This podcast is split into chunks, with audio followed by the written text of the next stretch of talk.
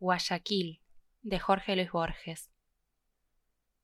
No veré la cumbre de Liguerota duplicarse en las aguas del Golfo Plácido, no iré al estado occidental, no descifraré en esa biblioteca, que desde Buenos Aires imagino de tantos modos y que tiene sin duda su forma exacta y sus crecientes sombras, la letra de Bolívar. Releo el párrafo anterior para redactar el siguiente, y me sorprende su manera que a un tiempo es melancólica y pomposa. ¿Acaso no se puede hablar de aquella República del Caribe sin reflejar, siquiera de lejos, el estilo monumental de su historiador más famoso, el capitán José Korseniowski? Pero en mi caso hay otra razón. El íntimo propósito de infundir un tono patético a mi episodio un tanto penoso y más bien baladí me dictó el párrafo inicial. Referiré con toda probidad lo que sucedió. Esto me ayudará tal vez a entenderlo. Además, confesar un hecho es dejar de ser el actor para ser un testigo, para ser alguien que lo mira y lo narra y que ya no lo ejecutó. El caso me ocurrió el viernes pasado, en esta misma pieza en que escribo, en esta misma hora de la tarde, ahora un poco más fresca. Sé que tendemos a olvidar las cosas ingratas, Quiero dejar escrito mi diálogo con el doctor Eduardo Zimmerman de la Universidad del Sur antes que lo desdibuje el olvido. La memoria que guardo es aún muy vívida. Para que mi relato se entienda, tendré que recordar brevemente la curiosa aventura de ciertas cartas de Bolívar, que fueron exhumadas del archivo del doctor Avellanos, cuya historia de cincuenta años de desgobierno, que se creyó perdida en circunstancias que son del dominio público, fue descubierta y publicada en 1939 por su nieto, el doctor Ricardo Avellanos. A juzgar por las referencias que he recogido en diversas publicaciones, estas cartas no ofrecen mayor interés, salvo una, fechada en Cartagena el 13 de agosto de 1822, en que el Libertador refiere detalles de su entrevista con el general San Martín. Inútil destacar el valor de este documento en el que Bolívar ha revelado, siquiera parcialmente, lo sucedido en Guayaquil. El doctor Ricardo Avellanos, tenaz opositor del oficialismo, se negó a entregar el epistolario a la Academia de la Historia y lo ofreció a diversas repúblicas latinoamericanas. Gracias al encomiable celo de nuestro embajador, el doctor Melaza, el gobierno argentino fue el primero en aceptar la desinteresada oferta se convino que un delegado se trasladaría a Sulaco, capital del estado occidental, y sacaría copia de las cartas para publicarlas aquí. El rector de nuestra universidad, en la que ejerzo el cargo de titular de Historia Americana, tuvo la deferencia de recomendarme al ministro para cumplir esa misión. También obtuve los sufragios más o menos unánimes de la Academia Nacional de la Historia, a la que pertenezco.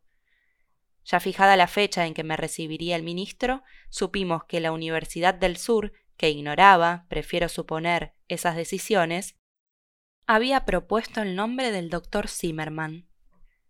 Trátase, como tal vez lo sepa el lector, de un historiógrafo extranjero arrojado de su país por el Tercer Reich y ahora ciudadano argentino. De su labor, sin duda benemérita, solo he podido examinar una vindicación de la República Semítica de Cartago, que la posteridad juzga a través de los historiadores romanos, sus enemigos, y una suerte de ensayo que sostiene que el gobierno no debe ser una función visible y patética. Este alegato mereció la refutación decisiva de Martin Heidegger, que demostró, mediante fotocopias de los titulares de los periódicos, que el moderno jefe de Estado, lejos de ser anónimo, es más bien el protagonista, el corega, el David danzante, que mima el drama de su pueblo, asistido de pompa escénica y recurriendo, sin vacilar, a las hipérboles del arte oratorio. Probó asimismo que el linaje de Zimmerman era hebreo, por no decir judío. Esta publicación del venerado existencialista fue la inmediata causa del éxodo y de las transhumantes actividades de nuestro huésped. Sin duda, Zimmerman se había trasladado a Buenos Aires para entrevistarse con el ministro. Este me sugirió personalmente, por intermedio de un secretario, que hablara con Zimmerman y lo pusiera al tanto del asunto, para evitar el espectáculo ingrato de dos universidades en desacuerdo.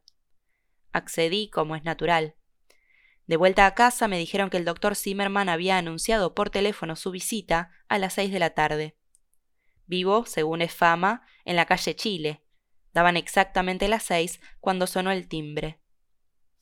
Yo mismo, con sencillez republicana, le abrí la puerta y lo conduje a mi escritorio particular. Se detuvo a mirar el patio. Las baldosas negras y blancas, las dos magnolias y el aljibe suscitaron su verba. Estaba, creo, algo nervioso. Nada singular había en él. Contaría unos cuarenta años y era algo cabezón. Lentes ahumados ocultaban los ojos. Alguna vez los dejó sobre la mesa y los retomó.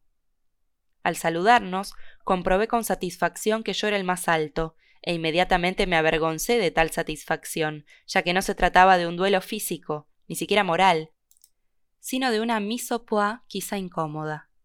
Soy poco o nada observador, pero recuerdo lo que cierto poeta ha llamado, con fealdad que corresponde a lo que define, su torpe alineo indumentario. Veo aún esas prendas de un azul fuerte con exceso de botones y de bolsillos. Su corbata, advertí, era uno de esos lazos de ilusionista que se ajustan con dos broches elásticos. Llevaba un cartapacio de cuero que presumí lleno de documentos. Usaba un mesurado bigote de corte militar. En el curso del coloquio encendió un cigarro y sentí entonces que había demasiadas cosas en esa cara. Trop me dije. Lo sucesivo del lenguaje indebidamente exagera los hechos que indicamos, ya que cada palabra abarca un lugar en la página y un instante en la mente del lector. Más allá de las trivialidades visuales que he enumerado, el hombre daba la impresión de un pasado azaroso.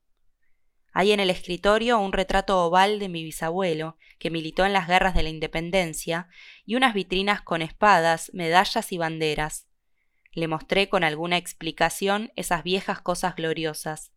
Las miraba rápidamente, como quien ejecuta un deber, y contemplaba mis palabras, no sin alguna impertinencia, que creo involuntaria y mecánica. Decía, por ejemplo, Correcto, combate de Junín, 6 de agosto de 1824, carga de caballería de Juárez. De Suárez, corregí. Sospecho que el error fue deliberado. Abrió los brazos con un ademán oriental y exclamó mi primer error, que no será el último. Yo me nutro de textos y me trabuco. En usted vive el interesante pasado. Pronunciaba la B casi como si fuera una F. Tales alamerías no me agradaron. Más le interesaron los libros. Dejó errar la mirada sobre los títulos casi amorosamente, y recuerdo que dijo Ah, Schopenhauer, que siempre descreyó de la historia. Esa misma edición, al cuidado de Grisebach, la tuve en Praga, y creí envejecer en la amistad de esos volúmenes manuables, pero precisamente la historia, encarnada en un insensato, me arrojó de esa casa y de esa ciudad. Aquí estoy con usted, en América, en la grata casa de usted. Hablaba con incorrección y fluidez. El perceptible acento alemán convivía con un ceseo español. Ya estábamos sentados y aproveché lo dicho por él para entrar en materia. Le dije Aquí la historia es más piadosa, Espero morir en esta casa en la que he nacido. Aquí trajo mi bisabuelo esa espada que anduvo por América. Aquí he considerado el pasado y he compuesto mis libros. Casi puedo decir que no he dejado nunca esta biblioteca, pero ahora saldré al fin a recorrer la tierra que solo he recorrido en los mapas. Atenué con una sonrisa mi posible exceso retórico. ¿Alude usted a cierta república del Caribe? dijo Zimmerman. Así es, a ese viaje inmediato debo el honor de su visita, le respondí. Trinidad nos sirvió café. Proseguí con lenta seguridad. Usted ya sabrá que el ministro me ha encomendado la misión de transcribir y prologar las cartas de Bolívar que un azar ha exhumado del archivo del doctor Avellanos. Esta misión corona, con una suerte de dichosa felicidad, la labor de toda mi vida, la labor que de algún modo llevo en la sangre. Fue para mí un alivio haber dicho lo que tenía que decir. Zimmerman no pareció haberme oído. Sus ojos no miraban mi cara, sino los libros a mi espalda. Asintió con vaguedad y luego con énfasis. En la sangre. Usted es el genuino historiador. Su gente anduvo por los campos de América y libró las grandes batallas, mientras la mía, oscura, apenas emergía del gueto. Usted lleva la historia en la sangre, según sus elocuentes palabras. A usted le basta oír con atención esa voz recóndita. Yo, en cambio, Debo transferirme a Sulaco y descifrar papeles y papeles acaso apócrifos. Créame, doctor, que lo envidio. Ni un desafío, ni una burla se dejaba traslucir en esas palabras. Eran ya la expresión de una voluntad que hacía del futuro algo tan irrevocable como el pasado. Sus argumentos fueron lo de menos. El poder estaba en el hombre, no en la dialéctica. Zimmerman continuó con una lentitud pedagógica. En materia bolivariana, perdón, sanmartiniana, su posición de usted, querido maestro, es harto conocida. Votre siège fait. No he deletreado aún la pertinente carta de Bolívar, pero es inevitable o razonable conjeturar que Bolívar la escribió para justificarse. En todo caso, la cacareada epístola nos revelará lo que podríamos llamar el sector Bolívar, no el sector San Martín. Una vez publicada, habrá que sopesarla, examinarla, pasarla por el sedazo crítico y, si es preciso, refutarla. Nadie más indicado para ese dictamen final que usted, con su lupa. El escalpelo, el bisturí, si el rigor científico los exige. Permítame asimismo agregar que el nombre del divulgador de la carta quedará vinculado a la carta. A usted no le conviene, en modo alguno, semejante vinculación. El público no percibe matices.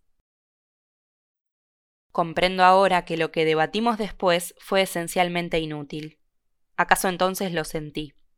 Para no hacerle frente, me así de un pormenor y le pregunté si en verdad creía que las cartas eran apócrifas. Que sean de puño y letra de Bolívar, me contestó, no significa que toda la verdad esté en ellas. Bolívar puede haber querido engañar a su corresponsal o simplemente puede haberse engañado. Usted, un historiador, un meditativo, sabe mejor que yo que el misterio está en nosotros mismos, no en las palabras.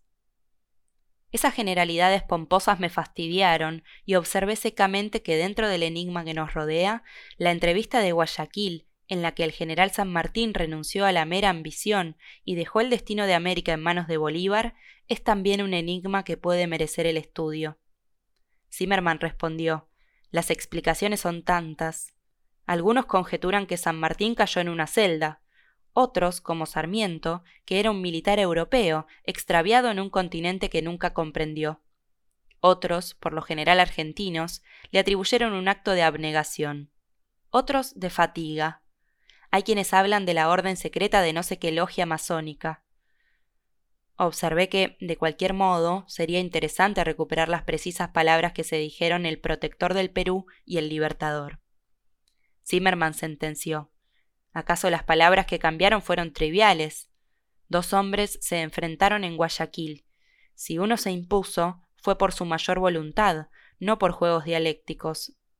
Como usted ve, no he olvidado mi Schopenhauer. Agregó con una sonrisa. Words, words, words. Shakespeare, insuperado maestro de las palabras, las desdeñaba. En Guayaquil o en Buenos Aires, en Praga, siempre cuentan menos que las personas. En aquel momento sentí que algo estaba ocurriéndonos, o mejor dicho, que ya había ocurrido. De algún modo ya éramos otros. El crepúsculo entraba en la habitación y yo no había encendido las lámparas. Un poco al azar pregunté ¿Usted es de Praga, doctor? Yo era de Praga, contestó. Para rehuir el tema central observé Debe ser una extraña ciudad, no la conozco, pero el primer libro en alemán que leí fue la novela El Golem de Meyrink. Zimmerman respondió: Es el único libro de Gustav Meyrink que merece el recuerdo. Más vale no gustar de los otros, hechos de mala literatura y de peor teosofía. Con todo, algo de la extrañeza de Praga anda por ese libro de sueños que se pierden en otros sueños. Todo es extraño en Praga, o si usted prefiere, nada es extraño. Cualquier cosa puede ocurrir. En Londres, en algún atardecer, he sentido lo mismo. Usted, respondí, habló de la voluntad. En los Mabinogion, dos reyes juegan al ajedrez en lo alto de un cerro, mientras abajo sus guerreros combaten. Uno de los reyes gana el partido. Un jinete llega con la noticia de que el ejército del otro ha sido vencido.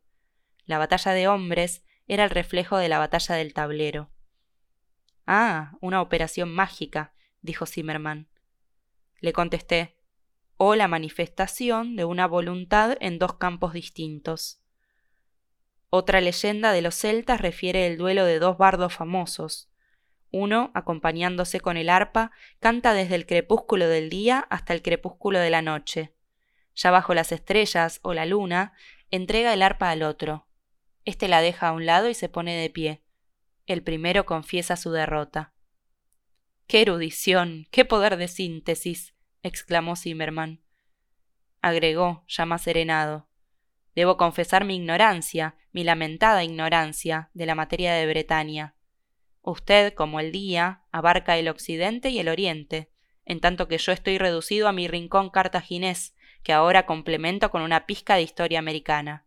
Soy un mero metódico. El servilismo del hebreo y el servilismo del alemán estaban en su voz, pero sentí que nada le costaba darme la razón y adularme, dado que el éxito era suyo. Me suplicó que no me preocupara de las gestiones de su viaje. Tratativas fue la atroz palabra que usó. Acto continuo, sacó del portafolio una carta dirigida al ministro donde yo le exponía los motivos de mi renuncia y las reconocidas virtudes del doctor Zimmerman, y me puso en la mano su estilográfica para que la firmara. Cuando guardó la carta, no pude dejar de entrever su pasaje sellado para el vuelo E6 a Sulaco. Al salir, volvió a detenerse ante los tomos de Schopenhauer y dijo Nuestro maestro, nuestro común maestro, conjeturaba que ningún acto es involuntario. Si usted se queda en esta casa, en esta airosa casa patricia, es porque íntimamente quiere quedarse. Acato y agradezco su voluntad. Acepté sin una palabra esta limosna última. Fui con él hasta la puerta de calle. Al despedirnos declaró Excelente el café. Releo estas desordenadas páginas que no tardaré en entregar al fuego. La entrevista había sido corta. Presiento que ya no escribiré más. Monsieur F.